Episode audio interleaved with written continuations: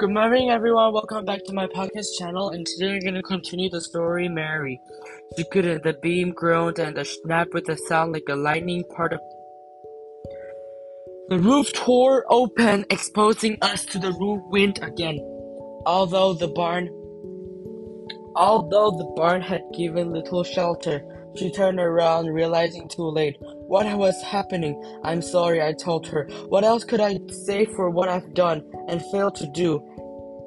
I had failed to warn her. She screamed, but before I saw what happened, a piece of roof hit me hard enough to slam me back into what the barn was still standing. My head hit the wall, and I saw an explosion of color before I saw black. I heard a sound. It felt like someone had stuffed my ears full of tar and my head was stuck swimming stunglish as as my hearing came back. I realized that that sound I heard was one of the lash of the wind. It's weakened now. I opened my eyes. The wreckage of the barn surrounded me. A big piece of wood pinned my legs down, and the glass was scattered around my chest. Everything was covered a dazzling layer of dust. Mary! I croaked weakly and was dizzy instantly.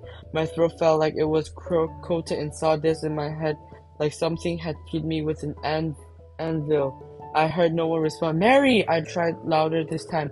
Nothing. I tried to shove the, wood off my legs and my head pounding as began to flat smack and I stood looking around the place I knew so well, used to know so well. It was gone now, beyond repair. Mary! I called out, searching.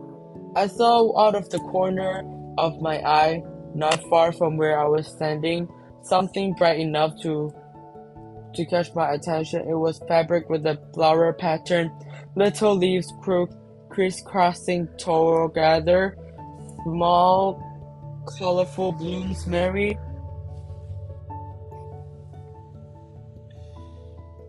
She was lying against the wall, her hands covering her head. All I could see was her hair full of splinters and glass on her back, her little, her hand had little cuts all over them, and blood had dried red around them. Mary! No one answered. Mary! My heart pounded in my chest. Please. My hands waved in the air. Will I tried to do something I didn't know what to do. I reached out carefully, carefully tucking her hand from her, then fell limply to the ground. Mary! I shook her shoulder. I was horrified that I would find blood, that maybe I would turn her over and, and blood would be running her down her face off her leg.